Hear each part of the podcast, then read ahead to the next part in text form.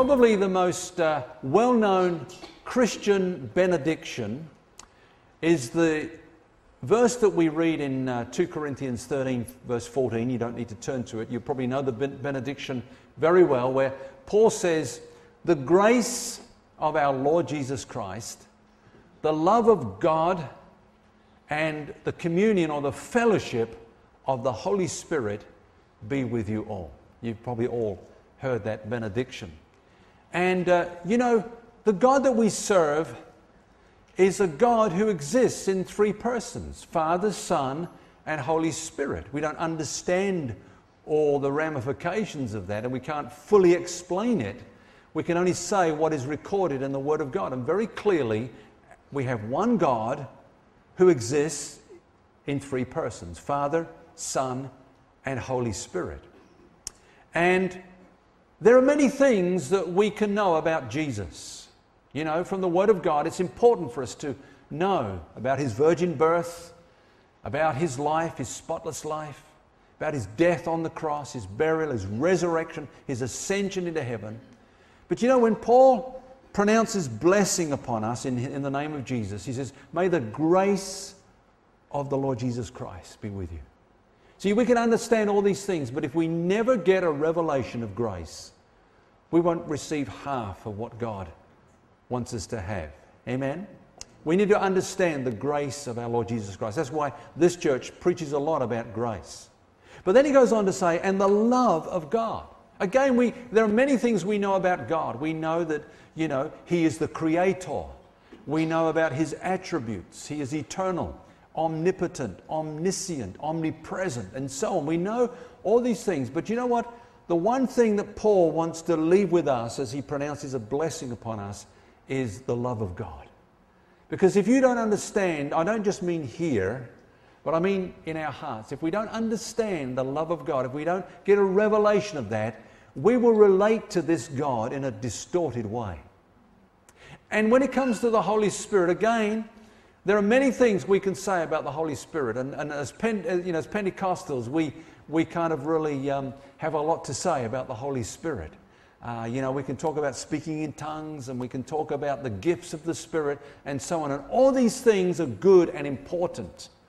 But the one thing that Paul wants to leave with us to really cause us to focus upon is the fellowship of the Holy Spirit. He wants us to know that the Holy Spirit is a real person who lives inside us, who God intends for us to have fellowship with and to enjoy fellowship with. And that's what I want to speak about in the, in the, in the, in the coming few weeks. I want to speak about the Holy Spirit, your helper. How God has given the Holy Spirit to us and the practical ways that He will help us if we will include Him as we, as we go through life. See, the Holy Spirit is not an it, He is a Him. He is a person, a real person, just like the person sitting next to you. In fact, He's closer to you than the person sitting next to you. He lives inside you. And, and not only is He a person, He is a divine person. He is co equal and co eternal with the Father and the Son. All the attributes that they have, He has too. And this divine person lives inside you for your benefit and for mine. Now, we're going to look at uh, a passage here in John chapter 14 because in John 14, 15, and 16, Jesus spoke a lot about the Holy Spirit because he was going and the Holy Spirit would come to take his place. And so he was preparing the disciples for this transition. Uh, and so we're going to read from verse 16, and, and, and here's what Jesus said to the disciples He said, And I will pray the Father, and he will give you another helper, that he may abide with you forever the Spirit of truth whom the world cannot receive because it neither sees him nor knows him, but you know him, for he dwells with you and will be in you. And then he says, I will not leave you orphans. I will come to you. Now, there's seven things I, I, want I want us to note about this passage very briefly. This is just an introduction this morning to this series.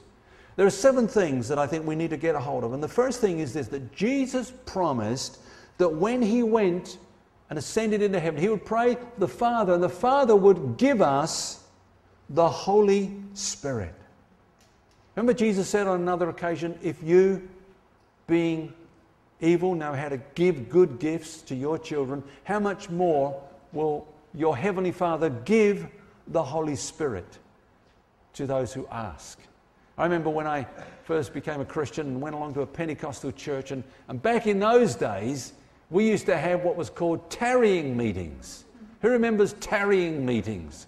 Tarrying means to wait, where you waited for the Holy Spirit, because we read the scriptures and we saw that the, the disciples waited in the upper room uh, to receive the Holy Spirit. And they waited, and so we had to wait. And we waited and we waited and we waited, and some of us waited a long time until somebody realized that that was only once that they waited. And then when he came, you didn't have to wait anymore. You just received the Holy Spirit.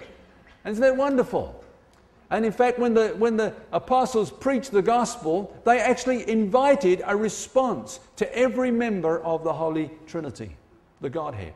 It was repentance towards God, believe in the Lord Jesus Christ, and receive the Holy Spirit. So we respond to every member of the Godhead. We repent towards God, we change our mind, and we replace our thoughts with His thoughts. We receive, uh, sorry, we believe on the Lord Jesus Christ. We put our trust in Him. We rest in Him for forgiveness of sins and righteousness and eternal life. Amen. And we receive the Holy Spirit into our lives, and, and He comes into our lives to dwell with us. See, God gave His Son for us, but He gave His Spirit to us. And the Holy Spirit comes into our lives to apply everything that Jesus purchased on the cross for us, to work that into our lives, to make that a reality so that we might experience it and it might become real to us. Now, I'm going to say this you know, some people get very superstitious about Jesus and they kind of uh, want experiences with Jesus. You know, we even have these sort of, uh, you know, this thing called the stigmata, where, you know, the, the statues that bleed, and, and people go running to these things, thinking that somehow, if they can be in the presence of something like that, they will get something more of God. Now, it's not only that branch of the church that has that kind of carnal thinking. You know, many Christians have not yet understood that all that God wants to give to them comes to them through the indwelling of the Holy Spirit. Somehow we, we kind of feel that there's an experience out there where we can maybe uh, get closer to Jesus somehow. You know, for example, some people, uh, they, they tell us that they've been transported to heaven. You know, they've, been gone, they've gone to heaven and they've written books about it, and it's almost like they're more superior to us now because they got a little bit closer than we could get. You know? I tell you what, those books mean absolutely nothing to me.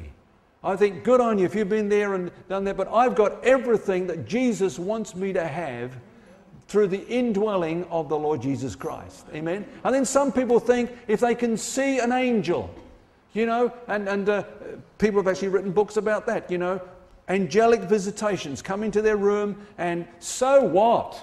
You know, the angels are not superior to the person of the Holy Spirit who indwells you. It's a carnal, carnal way of thinking, running after this experience, running after that, when the one, the divine person of the, the, the, the Trinity, the Holy Spirit, lives inside us and to bring us everything that Jesus purchased for us. And, and that's what Jesus had to impress upon the disciples. See, they were depressed when he, when he got to this point where he said, I'm going away now. You're not going to see me much longer. And they got depressed. And so he had to say to them, It's okay, it's actually for your advantage. In fact, let's go to chapter 16. Turn across the page there. And he says in verse 7 Nevertheless, I tell you the truth, it is to your advantage that I go away. For if I do not go away, the Helper will not come to you. But if I depart, I will send him to you. Wow. He says, You know, you've got me living alongside you, but this is localized, this is in one place. It's to your advantage that I go because when I go, He will come and He will live inside you and He will be real to you. And not only you, but in every believer right across the world. And so understand this don't try to detain me, don't try to hold me back because that will work against you. God's will is not that I remain on earth, but that I go and that He comes to do what God wants to do in your lives. This is the era of the Spirit that we are living in now. Remember when Jesus rose from the dead? Mary, who was shattered, then she saw him and she tried to hold on to him. You know, I lost you once, I'm not going to let you go this time. It was that kind of holding on. And Jesus said this Do not cling to me because I have not yet ascended to my Father. Don't try to detain me here. Don't try to hold me back. You've got to understand that this is not how it's going to be from now on. It's going to be by the Spirit that God does His work, the Spirit working in us and through us. Paul said this in 2 Corinthians chapter 5 verse 16 he said even though we have known Christ according to the flesh yet now we know him thus no longer we're not going to know him that way from now on. It's going to be different. And we need to understand that the, the normal Christian life is the, the life of the Spirit of God living in us and living through us. Now, the second thing that we read here, we go back to John 14, is that Jesus referred to him as a helper. I like that phrase. Some, some translators use, the word comforter. I think the NIV has a counselor, that's a good word as well. It's the word parakletos. Para is alongside, kletos is to call, the, the Greek word to call. You know, the, the church is the ecclesia, the called out body. And, and so the Holy Spirit has been called alongside us in order to help us. And that's the role of the Holy Spirit.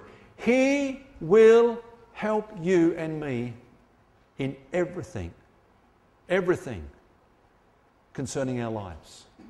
He will be our helper. You're not meant to do it alone. You're not meant to go it alone.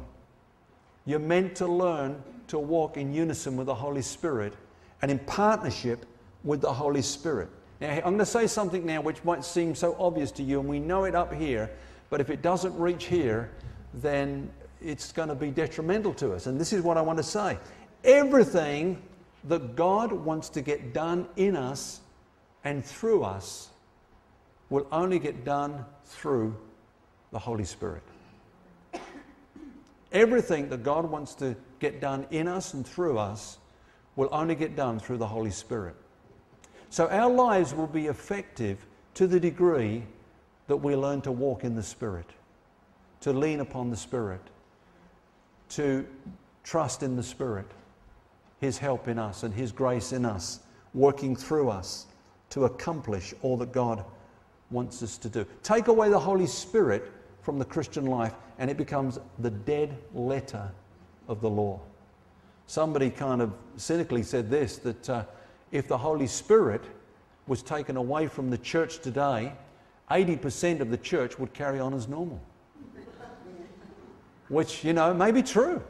Maybe we've, we've, we've been so conditioned to doing things in our own strength without really trusting in the Spirit and walking in the Spirit that we don't realize that much of what we're doing has no real value because it's not done in His strength and by His grace. See, in me, that is in my flesh, dwells no good thing. And Jesus said, without me, you can do nothing. Everything that God does in your life, I mean, even your salvation and my salvation is a result of the working of the Holy Spirit. Nobody can just come to Jesus like that. Jesus said, No man comes to me except the Father draws me. Paul says, No man can call Jesus Lord except by the Spirit of God. Amen? The fact that we've been here today worshiping Him, calling Him our Lord, is because the Holy Spirit worked in our lives. The scales fell from our eyes. We were able to see Jesus because of the instrumentality of the Holy Spirit working in us. Isn't that wonderful? And, and you know, that was just work begun. And He's been working in us and through us to make us more like Jesus, to conform us to the image of Jesus. And He's been sanctifying us and setting us apart under God. He's been working in us and causing us to be fruitful as we trust in Him. And everything that God wants to get done in your life and my life will only be done through the Holy Spirit. And then the third thing that we read here is this that when He comes, and He has come when we receive Jesus, He will abide with us forever. Oh, that's so wonderful. See, this is the era of the Spirit. You say, didn't the Spirit work in the Old Testament era? Yes, He did. He worked on leaders and prophets and judges and kings and so on. And, and, and, some people say, oh, yes, but he came on them, but not in them. No, he also came in them and worked in them, but, but there was no indwelling. There was no indwelling. Do you remember David prayed this prayer? Um, that psalm, how does it go now? Um, where it says, Take not thy Holy Spirit from me. Restore unto me the joy of thy salvation, and take not your Holy Spirit from me. We've turned that into a song. You know, but that's an old covenant era. God will never take his Holy Spirit from you. Jesus said, when he comes, he will abide with you forever. When the Holy Spirit comes into our lives, he is with us every step of our journey on earth until you breathe your last breath and the Lord takes you home to be with Him, or until He comes to take the church to be back with Him. The Holy Spirit will be with you throughout your entire journey. He will never, no, never, no, never leave you nor forsake you. Isn't that beautiful? Now, there are times when you feel His presence more than others. In fact, there are times when He is in your spirit, but He's not in your heart because you have not allowed Him to be in your heart. Your heart is full of other things. My heart is full of other things, full of the world, full of my pursuits. And there's very little room for the Holy Spirit, but He's in my spirit. He, he will never, ever leave me nor forsake me. That's a beautiful thought. I remember when I first began my ministry, and I shared a, a little bit about this with you, and I did not have an understanding of the things of God. And uh, back in those days, you know, I, I, I remember preaching a, a, sermon based on Samson. You know, when, when Samson, uh, uh, the Bible says that um, when Delilah, you know, caused him to compromise and give him the secret of his anointing, it says that she cried out, The Philistines are upon you, Samson. And the Bible says that Samson went out as before, and he, the King James says, he wist not. He wist not. He knew not, that means, that the Spirit had departed from him. I remember preaching this sermon. See, that be careful, the Holy Spirit could just leave you like that. You know? That's not true. I realize that now. That's not true. The Holy Spirit will never leave you, He will abide with you forever. God has given Him to you to be constant, permanent companions here on earth so that He might get done in us and through us all that God wants to do. Amen. In fact, the Bible says this after you believed, you were sealed with the Spirit. Wow. That's precious. I love that word, and there's a, there's a whole sermon in that. But, but basically, you know, a seal is, is a sign of authenticity and ownership. You know, we talk about signed and sealed. And, and a signature in some situations is not enough. You need an official seal. Because a seal said that, says that whatever that seal is upon is the ownership of the one who owns the seal. And God has given you and I His Spirit, and He's saying, You are mine. You belong to me. You've been bought with a price, and you are mine. Don't ever forget it. Don't let the world forget it. He that touches you touches the apple of His eye. You are owned by the Lord. And not only does it speak about ownership, but it speaks about security. Remember, the, the, the tomb was sealed. And, and when we seal things, they're secure. You've been secured by the sealing of the Holy Spirit. I know we have to keep ourselves, but the Bible says we're also kept by God. God is working in us, God is working through us. He that begun a good work in us will perfect it and complete it through the Holy Spirit who indwells us. Praise God. And then the fourth thing we read here in verse 17 is that he's called the Spirit of truth. We talk a little bit more about this in, in our series, but, but the Holy Spirit's role is to ensure that we know truth, that we embrace truth, because it's the truth that sets us free. It's the truth that builds us up and gives us an inheritance in the kingdom of God. And, and the Holy Spirit is the Spirit of truth who will guide us into all truth. He is our teacher. Look at verse 26, chapter 14, verse 26. But the Helper, the Holy Spirit, whom the Father will send in my name, he will teach you all things and bring to your remembrance all things that I said to you. Isn't that beautiful? You've got a teacher living inside you who is, who is constantly teaching you the things that you need to know. Because there are many other voices trying to teach you things that are wrong. There are many vo- voices in the world that are, are teaching things that will mess with your mind and consequently mess with your lives if you believe those things. But the Bible says that you have an anointing, an anointing that you should know all things, all things that are true. Look at uh, chapter 15 and verse 26.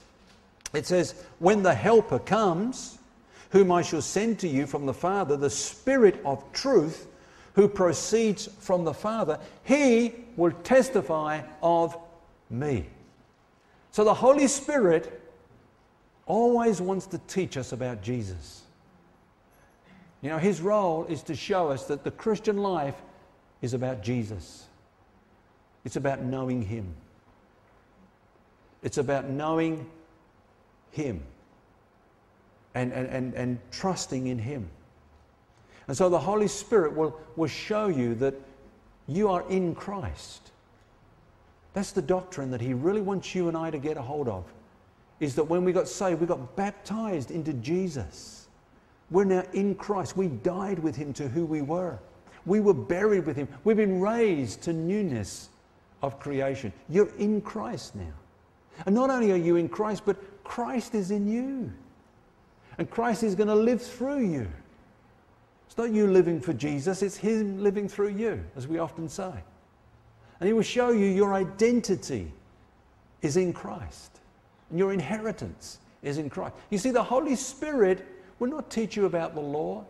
He will not give you, you know, teach you about commandments and rules and get you to focus on these things. He will not teach you about your fleshly ability. When you hear a sermon that says, you know, all the things you can be and do and, and, and, and uh, puffs up human flesh, that's not the Holy Spirit.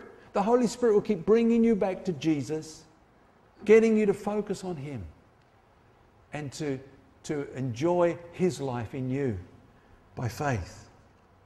Chapter 16 and verse 13 says, However, when the, he, the Spirit of truth, has come, he will guide you into all truth, for he will not speak on his own authority. But whatever he hears, he will speak, and he will tell you things to come. He will glorify me, for he will take of what is mine and declare it to you. That's the Holy Spirit. That's the, that's the, the witness of the Spirit within you. Always speaking about Jesus. And then, number five, go back to chapter 14, verse 17. The Spirit of truth, whom the world cannot receive. See, the world cannot receive the Holy Spirit. The world cannot receive. I remember hearing a, a lady once, uh, in fact, I was chatting with her, and uh, uh, we were talking about the Holy Spirit. She said, Oh, I've been baptized in the Holy Spirit. I said, Oh, that's great. I said, How long have you, have you been a Christian? She said, Oh, I'm not a Christian. I thought, No, something wrong here. because the world cannot receive him. You see? In the Old Testament, the priests, the priests would be anointed with blood on the thumb what is it, the right ear, the right thumb, and the right, the big toe of the right foot. Remember that? And then, not only that, afterwards, oil would be smeared in those same places on the right ear, the right thumb, and the right big toe. In other words, the oil cannot come where the blood has not been. The oil cannot come where the blood has not been. The world cannot receive him. The world cannot know him. But you know him. Now, that doesn't mean to say that the, the Holy Spirit does not minister to the world. He does. And Jesus talks about that, his ministry to the world. Come with me to chapter 16 again. And it says in verse 8, When he has come, he will convict the world of sin and of righteousness and of judgment. Oh, I wish Christians would not just stop there when they read. You know, do you know this is a tragedy, what I'm going to share with you. I got an email yesterday that a pastor had written a letter to, a, a, a, I think it was the Brisbane Times, and said the reason for the bushfires is because the Victoria, Victorian state government passed pro abortion laws. Can, can you imagine that? At a time when these people are just so hurting and so grieving to say that God has done this because of that, because God is a God of judgment. Friends, listen. When Jesus died on the cross, he took the judgment of the world. So, what, when the Holy Spirit comes and He convicts of sin, what sin is that? Verse 9 tells us of sin because they do not believe in me. Of sin because they do not believe in me. You know, Jesus said in his own day, when a, a, tower fell on some people and people were saying, oh, that's because they were sinful people. Jesus said, don't say that. They weren't any more sinful than anyone else. You know, it's not a direct result. God does not directly judge people because of their sin. This is not an age of judgment. This is an age of grace. This is a day of salvation when God is reaching out in love to the world. And the only sin that He's convicting people of is this if they, if they go through this world without receiving the Savior who took their sin on His own back, then there is no excuse, there is no place to run to. And that's why we share the gospel, the good news of salvation. But the Holy Spirit comes to convict people, to put their trust in Jesus. Uh, of righteousness, he says, because I go to my Father and you see me no more. And of judgment, because the ruler of this world is judged. It's not not to do about God's going to come around judging people in this time. No, it's not what he's saying there. So the Holy Spirit is getting people ready to receive Jesus by his ministry. Now, the next thing he says, going back to chapter 14, the sixth thing he says, But you know him, for he dwells with you and he will be in you. That's what I want to talk about. We know him. How well do we know him? How well do we know him? You know, in this same chapter, Jesus said something like this. He said, He's speaking about the Father, and, and Philip inter, in, interrupted him and said, You keep talking about the Father. Show us the Father, and it's sufficient for us. And Jesus said, Philip, have I been so long with you, and yet have you not known me? He that has seen me has seen the Father. Now, you know, I wonder, you know, when we get to heaven, you know, we're going to meet the Father, we're going to meet the Son. And then we might meet somebody else and we might say, Oh, who's this person? And it's the Holy Spirit. And the Holy Spirit might say to us, Have I been so long with you, yet you have not known me? And, and I want to speak about just developing a relationship with the Holy Spirit, the helper, the one whom God gave to you and me to get done all that He wants to get done in us and through us. Okay, the last thing that we, we see here is that, and this is a wonderful thing because you can never understand the Godhead. He says in verse 18, I will not leave you orphans, I will come to you. And so it's the Holy Spirit who comes, but it's Jesus who comes. He brings the life of Jesus. In fact, Paul says, Christ in you, the hope of glory. He that has the Son has life. We have received the life of Jesus through the person of the Holy Spirit who manifests that life through us. And that's the key to living the Christian life. It's not trying to live for Him, it's living by faith in Him that He will live through us. The fruit of the Spirit is love. It's not me trying to be more loving. The fruit of the Spirit is love. It's me allowing Jesus to do in me through the Spirit what I cannot do in my own strength. I cannot love the unlovely. I can't even love the lovely sometimes. You leave me to myself and I just love me. I can't understand why the whole world doesn't just love me. That's how selfish we are, isn't it? But you know, when Jesus lives inside us, we love not only others, but we love the unlovely. The fruit of the Spirit is peace. And it's not peace when everything around is quiet, it's, it's peace when your world around you is falling apart, when there's turmoil, a supernatural peace, a peace that passes all understanding. That's the Holy Spirit manifesting the life of Jesus through us. And we need to be aware of Him. We need to develop a relationship with Him, to foster that friendship, that fellowship of the Holy Spirit. Can, I just, can you just give me five minutes to look at two other verses as we wind up this morning that will help us to, to think in terms of relationship when we think about the Holy Spirit? The first scripture I'm going to turn you to is um, 1 Thessalonians chapter 5, verse 19. 1 Thessalonians chapter 5 and verse 19. And, and it says there, do not quench the Spirit. And the word quench means actually to extinguish as a fire. You know, if there's a fire and you just throw a bucket of cold water over it to put it out, that's the meaning of that word. Do not quench the Spirit. Do not put out his operation.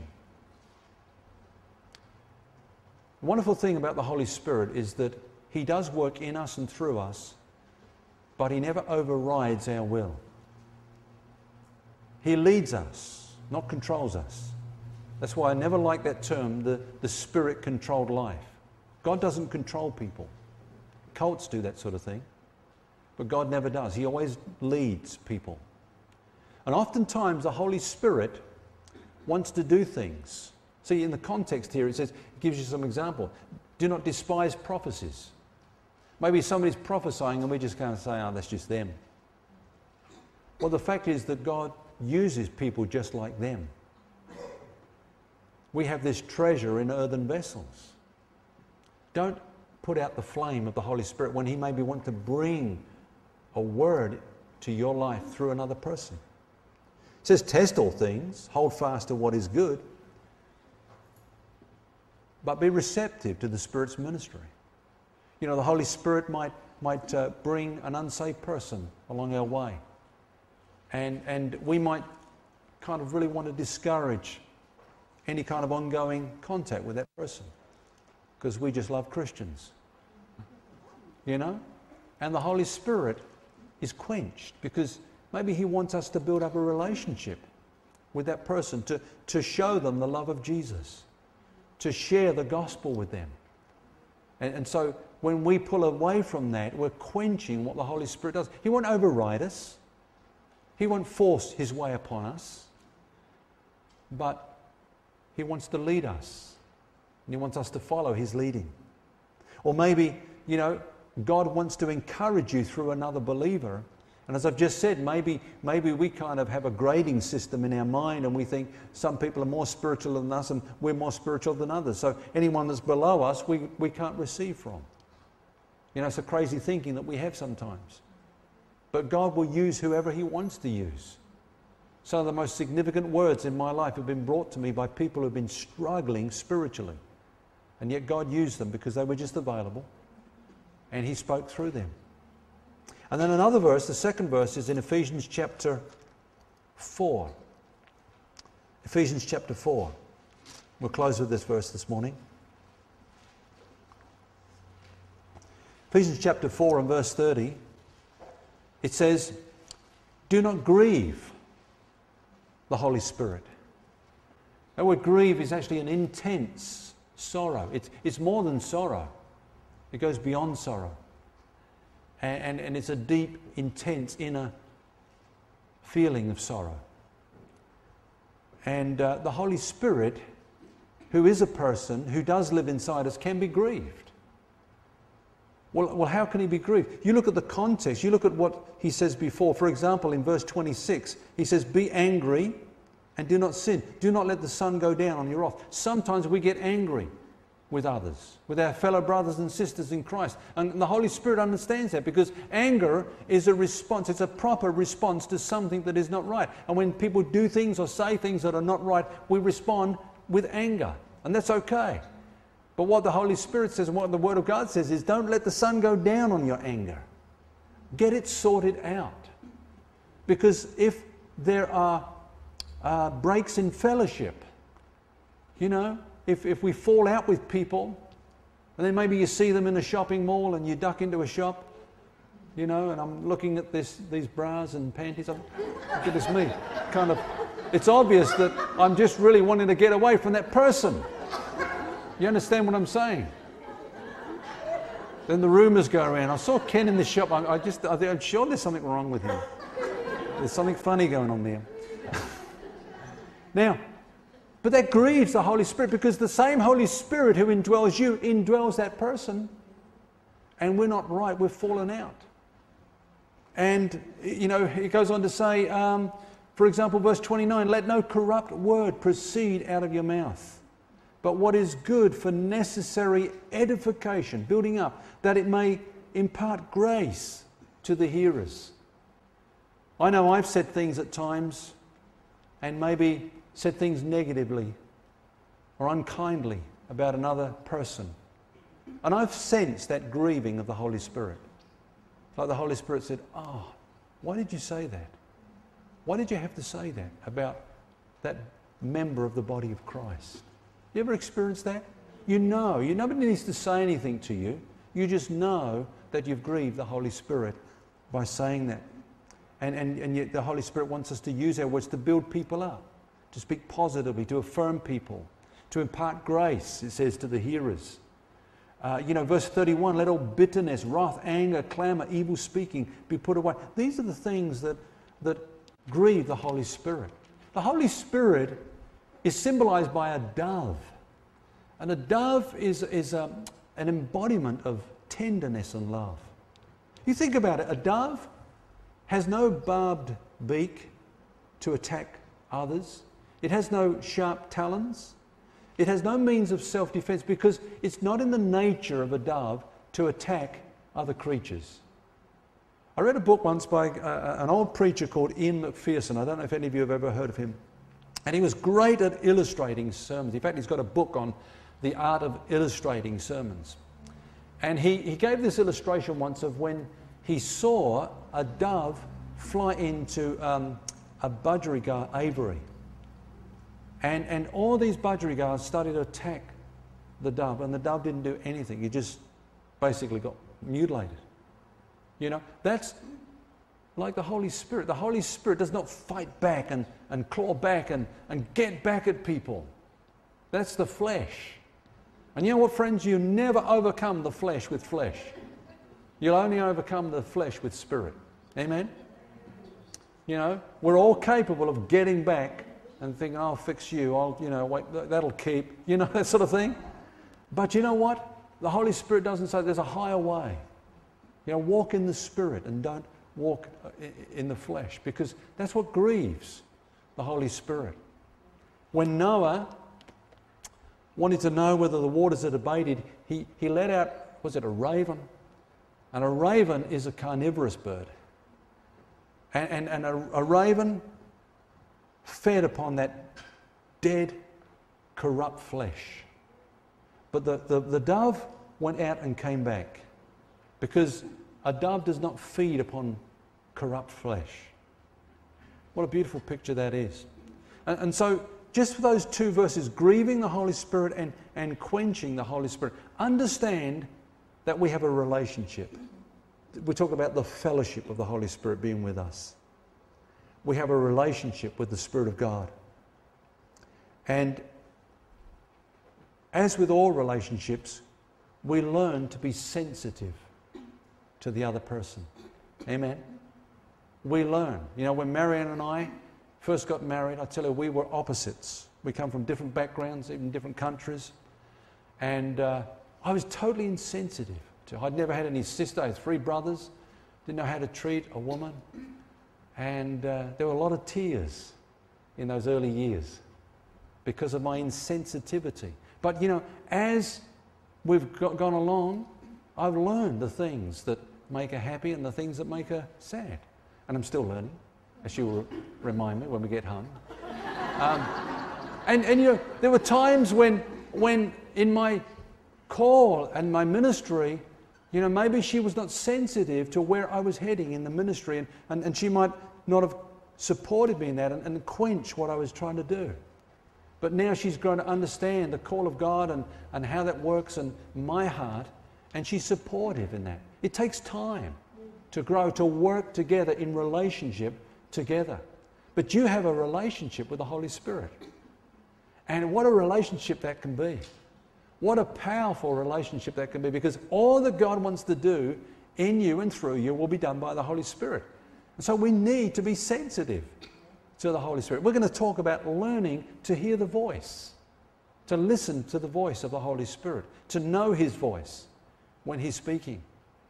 And, and you know, the Holy Spirit wants to show you the power of the cross, all that Jesus has done for you, so that you can enjoy that and live life to the max. The Holy Spirit wants to show you the, the life of holiness and, and, and to take you in that road. The Holy Spirit wants to show you the grace of God for every situation that you're in. You know, you're going to get into situations, and as you learn to listen to the Holy Spirit, He'll show you God's grace for that situation. The Holy Spirit wants to give you a vision, God's vision for your life, so that you can understand how you've been gifted, how you've been crafted by God, and, and, and the plan that God has for you as you run the race and as you, as you live for Him. Amen. And, and you know, the, the key to that is just developing this relationship with the Holy Spirit. So I say again, may the grace of our Lord Jesus Christ and the love of God and the fellowship of the Holy Spirit be with you.